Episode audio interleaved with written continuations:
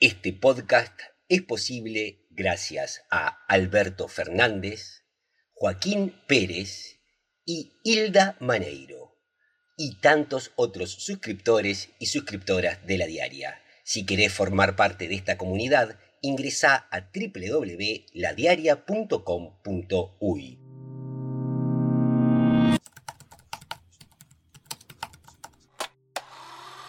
Mezcla, un podcast de la diaria. Bueno, bienvenidos a una nueva edición de Mezcla en Pandemia.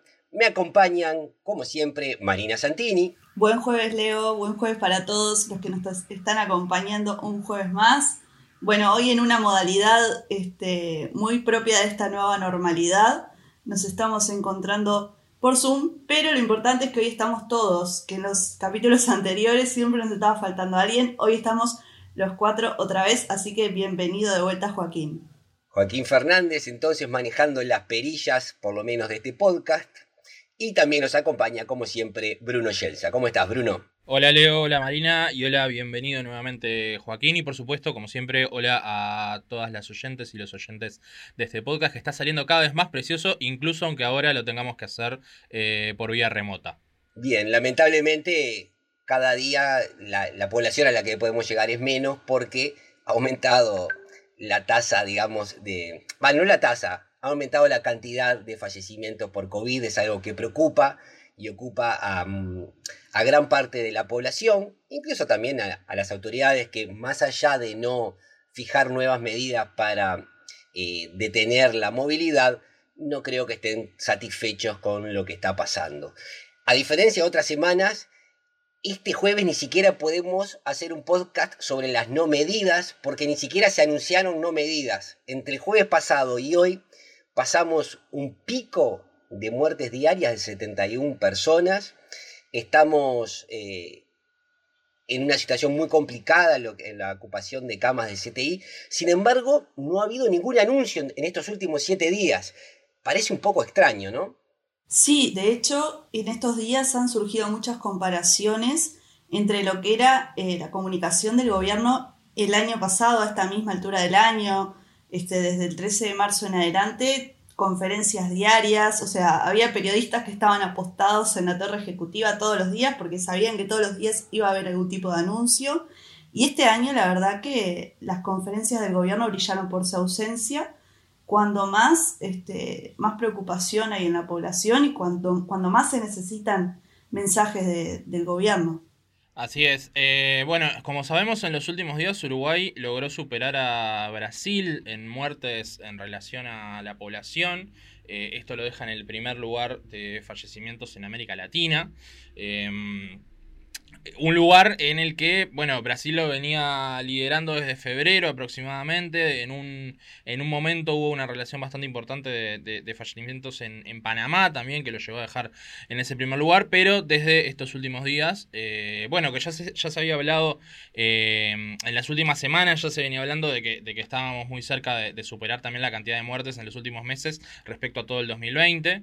Eh, entonces, bueno, la, situación claramente se ha, se ha complicado y, habrá que ver qué, qué pasa en estos próximos días. Yo recuerdo, por ejemplo, que, una cosa que comentábamos hace, no en el podcast eh, de la semana pasada, sino en el anterior, que todavía estábamos en Semana de Turismo, que, por ejemplo, hablábamos de, de esa posibilidad de que tras la semana de turismo se incorporara a las iglesias y a las religiones en general a, estas, a estos cierres eh, que se podían llegar a implementar, eh, cosa que no ha sucedido. No, ha sucedido eh, ni después de turismo ni con el anuncio de las medidas de la semana pasada del presidente.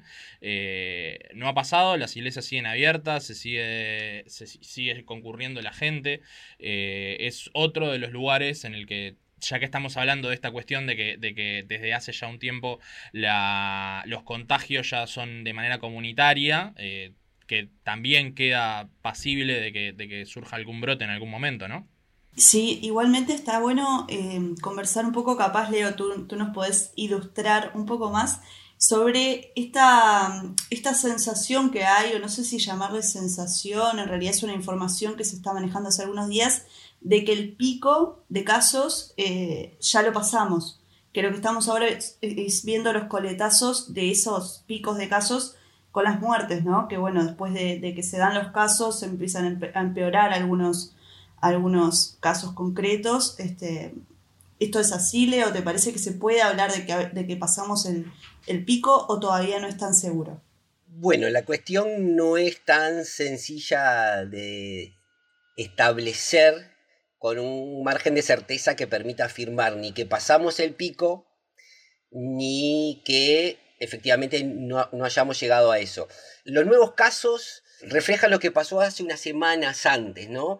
Y las muertes reflejan lo que pasó bastante tiempo más antes. No es que una persona que contrae COVID, de, ese, de esa pequeña porción de las personas que contraen COVID y precisan asistencia médica, entra un día al CTI al día que salió el hisopado positivo y al otro día ya deja de estar con nosotros. Este, la estadía en el, CTI y en, los centros asistenciales lleva unos cuantos días. Por suerte son muchos los uruguayos y las uruguayas que la pelean ahí, asistidos por personal de la salud, y es una batalla que digamos que no se dirime rápidamente. Entonces, las muertes eh, son una foto de algo que sucedió bastante antes todavía que con los nuevos contagios, ¿no? Porque por lo general, si estuviste en contacto con un positivo, se dejan pasar unos días para que vos des positivo también, entonces el nuevo positivo tiene un retraso respecto al otro, pero la muerte tiene todavía un retraso mayor. Las personas que manejan esto con seriedad no pueden descartar que ese pico de muertes se haya producido. Y a ver, acá no, tenemos que marearnos con los pequeños números. El otro día fueron 71 casos, al otro día bajó unos 50 y pocos. Este, eso no quiere decir, ah, ya pasó 71, estamos bajando, ¿no? Hay una variabilidad diaria que cuando uno trabaja en este tipo de modelados precisa un, un panorama mayor. No es que la baja de un día implique que está bajando, sino que hay que ver cómo una curva puede, se distribuyen los casos por distintos factores, porque ya les digo, es una pelea, o sea, no podemos sacar acá de la ecuación a los esfuerzos que se hacen en los propios ETI para que esa persona no tenga ese final tan triste que, que abulta las cifras de, muertos por COVID-19 en nuestro país. Entonces, no hay todavía una evidencia contundente para decir que lo peor ya pasó. Pero yo me quedaría con lo otro. Eh, que es una forma distinta de decir exactamente, capaz que lo mismo, es que lo peor está pasando. Eh, no importa si, si esto va a seguir aumentando o si ya llegamos al nivel máximo de saturación. Si esto se mantuviera, si entráramos en una meseta ahora, sería igual de preocupante. No estamos en una situación en la que podamos decir, uy, pasó el pico. Ah, ya está, we are fantastic de nuevo. Recordemos el GACH, en aquel documento que se citó de febrero, donde estaban todas las medidas, planteaba un escenario de control de 200 casos por día. Estamos lejísimos, pero lejísimos de eso. Entonces, si la tendencia creciente se estuviera cortando y entramos en una meseta, estamos en una meseta incomodísima. Estamos en una meseta que es difícil de sostener en el tiempo y estamos en una meseta que obviamente todos preferimos una meseta a un pico, salvo que seamos, no, sé, alpinistas. Pero eh, no, no, es una situación como para... Es como, no sé, como que una, como un alumno sacara todos los días eh, deficiente, deficiente, deficiente, y un día saca regular y dice, ah, qué crack soy. O sea, te falta mucho para estar bien, eh, falta mucho para que esto sea algo aceptable y falta mucho para que esto sea algo que nos permita retornar a eso que este gobierno y en muchos lugares se bautizó como la nueva normalidad. Estamos en una anormalidad preocupante.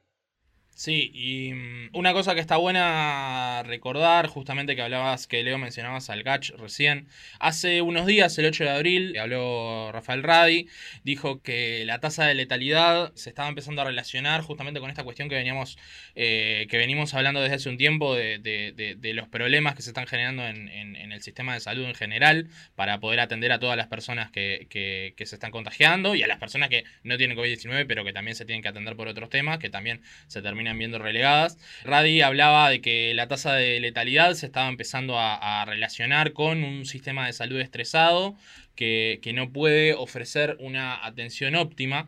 Y esto también eh, se refleja si empezamos a ver los números. Yo hoy mencionaba hace un rato este tema de, haber pasado a Brasil en las muertes según la población. Las muertes según la población son eh, las muertes por cada millón de habitantes.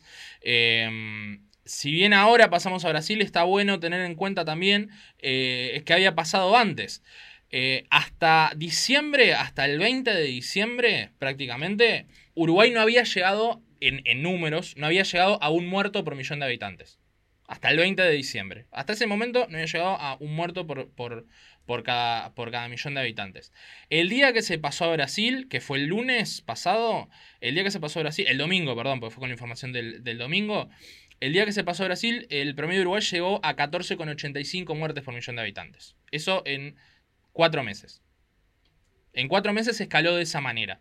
Eh, yo creo que eso se asocia bastante también con esto que decía Radio, con esta situación de que, eh, de que, de que al sistema de salud se le está volviendo cada vez más difícil eh, a, los médicos, a los enfermeros, a todo el personal de la salud, se le está complicando cada vez más el poder atender de una manera óptima a, los pacientes. Eh, tiene mucho que ver esto. Y en esto que vos decís, Bruno, hay un dato muy ilustrativo de la situación, creo que resume mucho esta situación que dice Leo incomodísima que estamos atravesando y es que en lo que va del año, yo no, sé el número exacto, pero hay más de, mil, de mil muertes hasta, hasta el momento, solo en 2021. En 2020, 2020 cerró con 181 muertes. Es decir, que en cuatro meses que vamos de este año, hubo 10 veces más muertes que en todo 2020. Me acuerdo que en Semana de Turismo hicimos un, informe este, para la diaria señalando que solo en la Semana de Turismo hubo 185 fallecidos, es decir, cuatro más o 186, es decir, más que en todo 2020. Si esto no nos, no nos prende todas las alarmas, eh, no sé qué lo puede hacer. Son, son números que hablan por sí solos. Bueno, y si vos, Marina, como ciudadana que ejerce su libertad responsable, eh, estás alarmada, eh, también hay un correlato, hay, hay, cierta alarma entre aquellas personas que trabajan eh, en las áreas científicas relacionadas con esto, en concreto dentro del grupo asesor científico honorario, dentro del GACH, y todas las otras gremiales o asociaciones que nuclean a personas que están muy relacionadas con, todo esto. Porque están en una situación incómoda, te, dejan en el lugar de ser el agorero del desastre que nunca es escuchado. Y si ahora, por ejemplo, se produjera ese pico del que vos hablabas, Marina, inmediatamente podría haber un discurso como, bien, o le dijimos que esto se iba a frenar con lo que hicimos. Pero nuevamente, frenarse ahora no es, no es lo mismo que haberse frenado en diciembre o en febrero. Frenarse ahora es entrar en una meseta demasiado elevada como para provocar esto que estamos viendo, que, incluso hay una discusión semántica, si esto es estrés, si es colapso, si es saturación del sistema de salud. ¿Y qué es lo que pasa? Cuando el sistema de salud está estresado, pensemos un poco como ciertas analogías con, la lucha individual contra el virus. Una persona que se expone al SARS-CoV-2 va a depender de cómo está su sistema inmune para ver de qué manera esa interacción con el virus va a cursar una enfermedad más o menos grave, más o menos eh, sintomática. Eh, un sistema de salud estresado evidentemente no funciona de la forma correcta, es como un sistema inmune estresado. Las personas cuando están estrés son más susceptibles a enfermedades, esto lo sabe cualquiera que tenga, por ejemplo, em, ¿cómo es que se llama? Em, un herpes en el labio, por ejemplo, ¿no? Eh, cuando estás muy estresado, te bajan las defensas, púmbate, el labio explota el herpes. Y lo mismo, de cierta manera, haciendo cierta analogía, pasa con el sistema de salud. Un sistema de salud que está puesto al borde de sus capacidades, con personas trabajando por encima de su carga habitual de trabajo, no va a responder de la misma manera. Y sobre eso advertía el GACH. el pequeño aumento de la tasa de letalidad del virus no es una propiedad del virus, es una propiedad de cómo estamos pudiendo abordar en, el sistema sanitario a las personas que llegan con los casos graves del virus. Entonces, saquemos acá el, mensaje que hay detrás de esta declaración, como siempre, muy correcta que hace el Grupo Asesor Científico en horario, es que saquemos de la ecuación que este aumento de la letalidad es P1. Tal vez tenga algo que ver P1. Saquemos de la ecuación que hay variantes que podrían explicar la situación comprometida en la que estamos. Lo que sí sabemos, hasta que no se compruebe eso otro de la real incidencia de las variantes, es que hoy no estamos pudiendo atender a las personas que requieren las atenciones médicas más agudas que les tenemos que dar ante este panorama. Y eso podría estarse reflejando en un aumento de la letalidad. Y entonces acá yo quiero ir a, uno de los temas que más me ha enojado en estos últimos días, perdonen que hable del enojo, pero creo que hay bastante enojo y bastante impotencia en gran parte de nosotros, que es el discurso que insiste en que acá hay un problema en, que la gente no está haciendo lo que tiene que hacer. Y, y, es un discurso que se ha escuchado desde varios lugares, obviamente desde el gobierno que apela a la libertad responsable, y está como instalada esa imagen de que los jóvenes que se reúnen, eh, la gente que va a fiestas clandestinas, aquellos que salen, todo ese, la, gente que se ve con otras personas, son los responsables de esta transmisión comunitaria galopante que está viviendo Uruguay. Pero no lo dice solo el gobierno, lo dice también la oposición. El, el expresidente Mujica salió a decir que había que reducir todas las actividades de ocio porque también hay una concepción en la izquierda donde el trabajo es la máxima de las virtudes y el ocio es visto como una cosa que no es agradable o que no le hace bien al hombre nuevo, ¿no? De ahí entra, de alguna forma bastante extraña, que alguien la va a estudiar mucho mejor que yo, o que ya está estudiada de hecho, eh, se conjugan desde una posición de izquierda y una posición más liberal del gobierno la idea de que, por ejemplo, la cultura es algo prescindible, que una sociedad puede vivir perfectamente sin cultura y por eso se cierran los espectáculos públicos, porque de cierta manera lo que dice Mujica es que el ocio se puede sacrificar. Lo que nunca se puede sacrificar es que el trabajador trabaje. Y ahí hay una conjunción. Pero vamos aún más lejos. El otro día, cuando se reunieron los representantes de las gremiales médicas con el presidente, a la salida hicieron declaraciones que para mí desvían la atención de donde la tenemos que poner. Dijeron, por ejemplo, que mm, esos jóvenes que se pasaban en los bares tomando hasta las 5 de la mañana, que son unos irresponsables, si se enfermaban iban a ser atendidos por ellos, los héroes del sistema de salud, y que le pedían por favor que mientras ellos estaban con túnicas, máscaras, eh, protectores, cubriéndose, ellos estaban tomando en el bar, como adjudicando una culpa de que lo que nos está pasando es por... ¿Cuántos son? ¿5, 500, 1000, 1500 que estaban tomando en un bar? Y está instalada esa cosa de echarle la culpa, de transferir la culpa al otro. Una división de... que es un relato extraño, porque de esta salimos todos juntos, pero parece que salimos todos juntos señalando con el dedo al que hizo las cosas mal. Eh, estamos entrando en una cuestión preocupante porque esto se dice del gobierno, se dice desde una oposición de izquierda que por lo general hace unos discursos fantásticos, envalentonadores contra la sociedad del consumo, pero lo dice también gente que está eh, en las gremiales. Entonces, está faltando una mirada social que vea que en realidad no todo es culpa de la gente. ¿Y a qué voy? Las personas que supuestamente hoy son las culpables de todo son las mismas que el año pasado vivían en este país y no habían sido las grandes culpables de, una tasa de crecimiento desorbitada. Está ladrando el perro en el fondo de casa, no sé si, si se escucha. Le damos la bienvenida a, Mezcla en Pandemia, pero bueno, la pandemia tiene estas cosas que los sonidos de la calle ingresan a nuestras casas. Eh, está esa idea de que la gente hoy está haciendo algo distinto que el año pasado. Y es cierto, se ha hablado de que hay un cansancio, una fatiga por la pandemia. Eh, es cierto también que se han dado señales contradictorias, como la llegada de la vacuna, como que ya habíamos derrotado al virus. El año pasado un excesivo triunfalismo, que se manifestó incluso en la eh, postergación de algunas negociaciones con las vacunas, porque veníamos bastante bien y no era tan urgente salir a, vacunar a la población.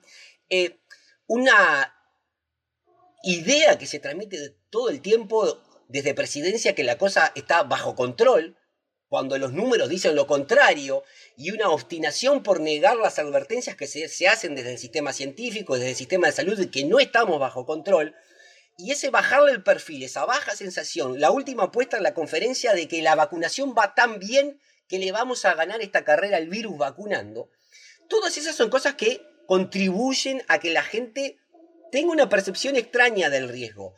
No se suspendieron las actividades en Semana de Turismo. El año pasado salió el ministro de Turismo a decir, este turismo lo hacemos en casa, este año ese mensaje no estuvo. Y para que vean en esta extraña conjunción de planetaria, salió Antía, el intendente de Maldonado, a decir que el aumento de los casos en Maldonado probablemente haya tenido que ver con los visitantes que llegaron en Semana de Turismo. Pero es fantástico decir eso después de no haber hecho nada por evitar el turismo. Eh, entonces, eso no es una figura de la oposición, no es una campaña y intendentes por el miedo. Este, es una figura del gobierno que admite que hubo un impacto negativo en no haber detenido el turismo a tiempo en el peor escenario. Y a lo que voy es a lo siguiente.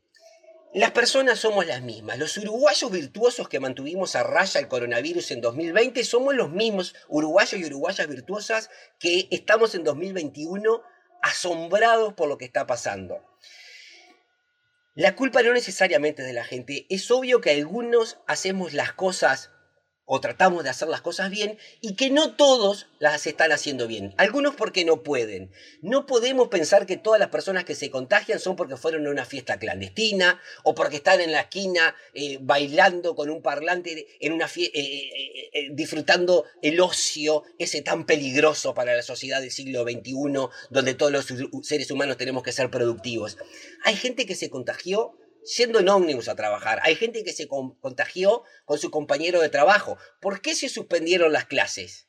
¿Porque hay fiestas dionisíacas adentro de los salones? No, porque hay gente que fue a trabajar, a enseñarle a un niño o una niña una cosa, y un niño que fue a, tratar de educarse, y ahí se produjo un contagio. poco podemos decir que es una actividad escandalosa la que se lleva adelante de las escuelas. Eh, entonces, no todas las personas que se contagian hicieron algo mal, porque si no el correlato sería, y ya lo he planteado, que Abt, por ejemplo, el alcalde, fue un irresponsable, o que Sonsol fue un irresponsable. Todas esas personas que nos llenan de congoja eh, no necesariamente hicieron cosas irresponsables, aunque tal vez las hayan hecho. Y el asunto es ese, que como sociedad tenemos que ver qué hacemos con aquellas personas que, ya sea porque no tienen posibilidades o aún por su desidia no pueden hacer o no hacen las cosas que deberían estar haciendo para evitar el contagio. Entonces, el éxito del 2020 no estuvo en que la gente tuvo miedo, no estuvo en que la gente era obediente y ahora se convirtieron en ciudadanos díscolos y desobedientes. El éxito del año pasado estuvo en la principal estrategia, que es mucho más efectiva todavía que el tapabocas y el que lavarse las manos, que se denomina Tetris, por sus siglas en inglés. El Tetris significa testeo, rastreo de contactos y aislamiento de las personas que estuvieron en contacto con un positivo. Esa fue la estrategia ganadora del Uruguay en el 2020. Para eso, nuestros científicos desarrollaron test de diagnóstico en tiempo récord. Tuvimos soberanía de testeo. Teníamos pocos casos, entonces podíamos hacer un seguimiento de todas las personas que habían estado en contacto con un positivo. Y a todas esas personas las aislábamos. Para hacer el Tetris necesitamos unos 200, 300, 400, 500 casos diarios. Estamos tiramos cohetes un día que apenas se llega a los 2.000 casos diarios. Y el Tetris no es responsabilidad de la gente. El Tetris es una herramienta sanitaria que maneja el gobierno. Una persona que le da positivo es, tiene la obligación de, ser cuarentenada y de hecho si sale de su casa estaría haciendo algo que no es lo que hay que hacer. Pero el asunto es que no sabemos hoy dónde están todos los positivos. Se nos están escapando personas positivas porque no podemos hacer esto eficientemente. Y de hecho yo pregunto a los oyentes y le pregunto a ustedes, compañeros de mezcla en pandemia, ¿alguien lo llamó en estos días para decirles que ustedes habían estado en contacto con un positivo desde alguna autoridad sanitaria? ¿O somos cada uno de nosotros los que decidimos cuarentenarnos porque nos enteramos que un amigo dio positivo? Es eso lo que está fallando. Yo hace una semana que estoy encerrado en mi casa porque mi hijo estuvo en contacto con una positiva. Esperamos el hisopado, pero a nosotros nadie nos llamó para decirnos que mi hijo había estado en contacto con un positivo.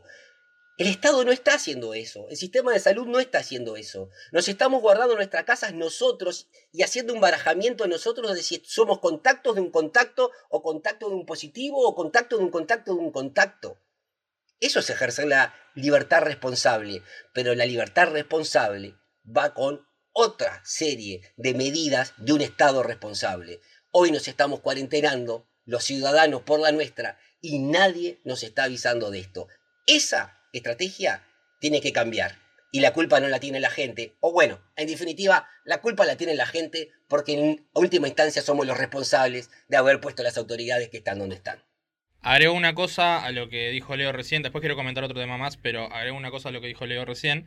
Eh, además, nos estamos, eh, en el caso este, los que, las personas que nos estamos poniendo en cuarentena o, o nos estamos confinando somos las personas que podemos hacerlo o porque en nuestro trabajo nos permiten hacerlo, que ya venía siendo remoto, por ejemplo, o, porque nos dan esa posibilidad. A las personas que les sucede que son contactos de un positivo, contacto de un positivo de positivo, y hablan en, y, lo, lo, comentan en sus empleos, y en sus empleos le dicen, hasta que no se sepa el resultado, seguí viniendo, esas personas se ven obligadas a tener que hacerlo, se ven obligadas a, tener que seguir trabajando, y si dan positivo en el medio contagiaron a un montón de personas en su trabajo, complicando más la situación también. Eh, ahí también está faltando esa cuestión del monitoreo, que creo que al principio de la pandemia también se hizo, eh, ahora está bastante más complicado, han llegado por todos lados denuncias de lugares donde la gente le hacen trabajar de todos modos, pese a que, a que esté presentando síntomas o, lo que sea, y recién si, el, si les hacen un hisopado, que tarda una semana en que se los hagan, y les dan el resultado, que tarda uno o dos días en que le den el resultado, recién ahí les dicen, bueno, anda para tu casa, y en el medio contagiaron a un montón de gente, contagiaron a compañeros de trabajo, contagiaron a, proveedores, contagiaron a clientes, eso eh, sigue sucediendo. Cambio, eh, cambio un poquito porque quiero comentar, ahora que estamos más o menos por, cerrar el episodio de hoy, eh, el episodio este lo estamos grabando el 15 de abril. El día 17 se van a terminar las eh, primeras dosis de vacunas Sinovac. y por lo menos, según dijo el ministro de Salud Salinas, recién en mayo, no, no, dio fecha, todavía no dijo si es a principios o a mediados de mayo, doy por, o sea, descarto totalmente que suceda a finales de mayo, calculo que va a ser a principios o a mediados de mayo, recién ahí van a volver eh, vacunas de Sinovac para darle a la gente primeras dosis. En este momento, en, el, en la web que, del monitor de, de vacunación contra, contra el COVID-19 tenemos 976.087 personas que se han vacunado con primeras dosis. Digo esto porque porque ha sido la estrategia principal del gobierno desde que empezó la vacunación, es algo que ya lo mencionaba Leo, es algo que lo mencionamos en episodios anteriores, este tema de se viene vacunando bien, se está vacunando bastante, se está vacunando a un ritmo eh, bastante importante. Ahora esto a partir del 17 se va a frenar, porque eh, la mayoría de las vacunas que vienen, que eran, que eran 19, que eran las que se estaban repartiendo, ahora se va a dejar de otorgar primeras dosis. Entonces lo que, puede, lo que va a variar va a ser el número de vacunados con segunda dosis, pero el de personas con primera dosis en general no va a aumentar mucho más de lo que ya ha aumentado, por lo menos hasta mayo. Eh, es, cierto que se sigue vacunando con Pfizer, es cierto que ahora empieza eh, también la vacunación con AstraZeneca que se va a dar en, el interior y se va a dar bastante rápido para que no se venzan las vacunas porque llegaron bastante más tarde de lo que se esperaba que llegaran. Eh, pero ahora hay que ver qué sucede con esto. En primer lugar, porque muchas de las personas que se dieron la primera dosis quizás no se la puedan dar ahora porque se terminaron contagiando en el camino. Entonces ahí no tenés una segunda dosis. Ahí no va a ser la misma cantidad de personas con primera dosis que se van a dar la segunda. Eh, y en segundo lugar, porque este número se va a quedar ahí. O, va, a avanzar, pero poquito. No va a subir mucho. Entonces, ¿qué va a pasar cuando dentro de dos semanas tengamos una cifra de vacunados que no varió tanto respecto a este día, respecto al día de hoy o respecto al 17, que va a ser el, último día de personas vacunadas con primera dosis, y los contagios sigan aumentando y las muertes sigan aumentando. Nos vamos a ver en, una situación bastante complicada eh, en la que esta estrategia de vamos a, apuntar todo hacia la vacunación del gobierno se va a, poner en discusión nuevamente y vamos a tener que poner a, que ponernos a discutir este tema otra vez. Que es un poco también algo que venía comentando Leo hace unos hace algunos episodios. Eh, pero bueno, esa viene siendo la, situación ahora. Bien, bueno, yo soy una de esas personas que está en la lista de espera este, para la, la vacunación, quedé en el limbo de, la semana de turismo, no entré en ese, en ese plazo, así que veo que voy a tener que esperar bastante más, por lo que decís, Bruno. Este, y me gustaría agregar también brevísimo comentario sobre esto que decía Leo de, la estrategia ganadora del año pasado. Me parece que no podemos minimizar tampoco el tema de la comunicación, ¿no? De la comunicación que ejerció el gobierno el año pasado, esta sensación este, de, gravedad que imponía el año pasado en sus conferencias la calle Pou, creo que no es un detalle este, y que hace una gran diferencia respecto de este año y de la actitud también que adopta la, ciudadanía, porque si vos ves que todos los días tenés una conferencia en horario central, te, te, sentás a merendar o a preparar la cena y estás viendo que el presidente habla con un tono solemne sobre lo terrible que es la situación, sobre cómo hay que cuidarse, sobre las medidas que está adoptando el gobierno, creo que eso también hace al, comportamiento de la ciudadanía. Y me parece que este año eso está faltando. Bueno, si les parece, vamos cerrando un nuevo episodio de Mezcla en Pandemia. Nos veremos el jueves que viene, no sé si por esta vía virtual, si, si presencial. Veremos qué nos depara la semana que viene. Un gusto estar con ustedes otra vez.